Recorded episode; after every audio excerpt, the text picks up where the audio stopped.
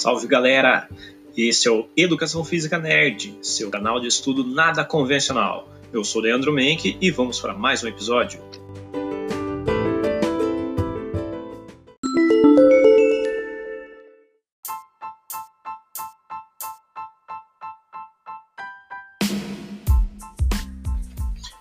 Hoje vamos continuar nosso estudo sobre os padrões de beleza ao longo da história. Vamos ver mais sobre os estereótipos de beleza nos séculos XIX e principalmente no século XX. Vamos lá então. A partir do século XIX, a padronização do estereótipo de beleza tem algumas transformações mais fortes.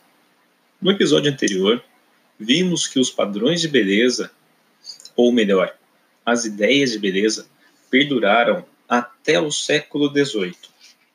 É justamente no final do século XVIII que algumas ideias surgem. O mundo ele passa por uma chamada revolução, e dentre elas nós temos a Revolução Francesa. Com ela também surgem alguns movimentos como o movimento feminista.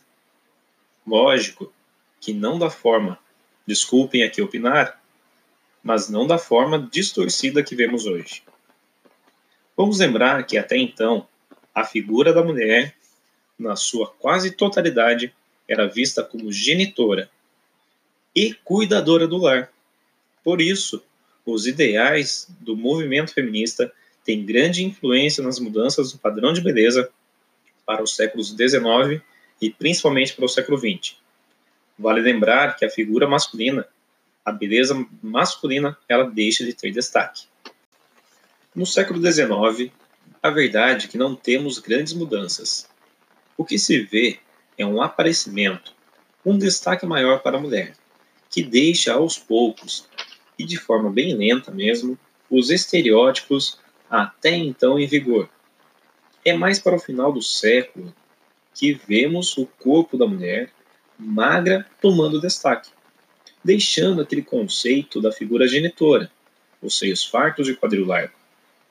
Esse conceito de mulher magra, com linhas corporais mais quadradas, ganha força no início do século XX. Detalhe importante: a valorização do rosto é grande nessa fase, tanto que vemos o surgimento dos cortes de cabelo mais curtos. Isso para as mulheres, é lógico. O conceito de beleza sofre mais alterações após a Segunda Guerra Mundial. O mundo, mais uma vez, busca ideais como humanidade, e nisso o corpo sofre mudanças.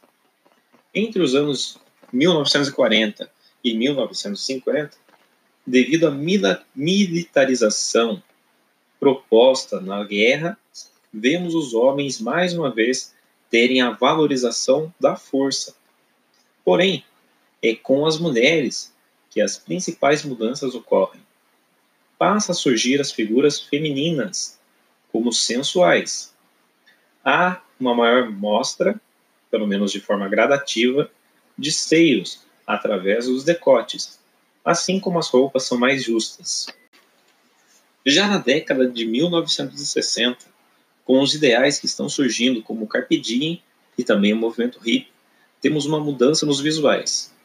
As roupas, elas acabam sendo mais largas, para não ser desconfortável ao corpo. O sexo toma frente nas ideias. E o nu sexual é valorizado. Nas praias vemos o chamado topless.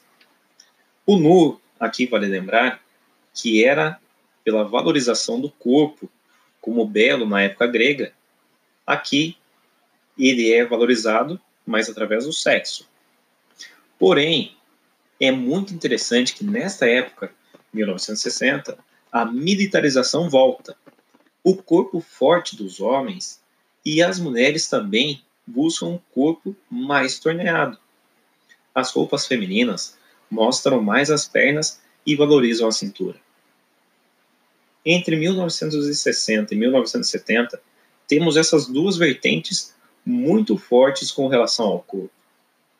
Tanto que é nesta época que surgem as academias com o objetivo de valorizar o corpo. O corpo, justamente por aquelas duas correntes de ideias, ele é valorizado e passa a ser objeto de consumo para os próximos anos. Galera, aqui vale uma ressalva. Entre a década de 1960 e 1970, nós temos essas duas vertentes muito fortes, esses dois ideais, essas duas ideias, essas duas correntes muito fortes e presentes no mundo. Que seria o movimento hippie, o carpe diem, o aproveite o dia, e também os movimentos militares. Veja bem, com relação a corpo, o movimento hippie ele valoriza mais a parte sexual. As roupas são mais largas e também são mais extravagantes. Não tem aquela valorização tão grande do corpo forte, das curvas delineadas e definidas. Já o outro ideal, que seria essa parte da militarização, leva assim em consideração um corpo mais forte, as roupas acabam sendo mais justas para mostrar realmente as definições tanto de força quanto de curvatura que tem nos corpos, seja masculino, seja feminino. Chegamos então à década de 1980. Como se teve tanta mudança até aqui, não vai ser diferente. E posso afirmar que é a partir da década de 1980 que temos a influência dos padrões de beleza que perduram até hoje. Bom, é a partir daí que vemos o corpo ter um destaque midiático. Nos cinemas, nas novelas, nos comerciais, o corpo tem uma influência mais escancarada. Até então, era um pouco velado, mas a partir de agora, ele se escancara. Os homens aparecem frequentemente com o peitoral nu e sempre muito musculosos, surge para a figura feminina os biquínis, cada vez mais curtos, mostrando seus seios fartos, glúteos e pernas bem definidas. Sempre mulheres magras. É a partir daí que o corpo é explorado como um produto de consumo. Bom, pelo menos é a partir da década de 1980 que essa exploração se dá de forma mais violenta pela mídia. Mas e aí? Qual é a influência midiática tão forte nos padrões de beleza que podemos ver a partir de então? Galera, este é o assunto do nosso próximo episódio. Fiquem ligados.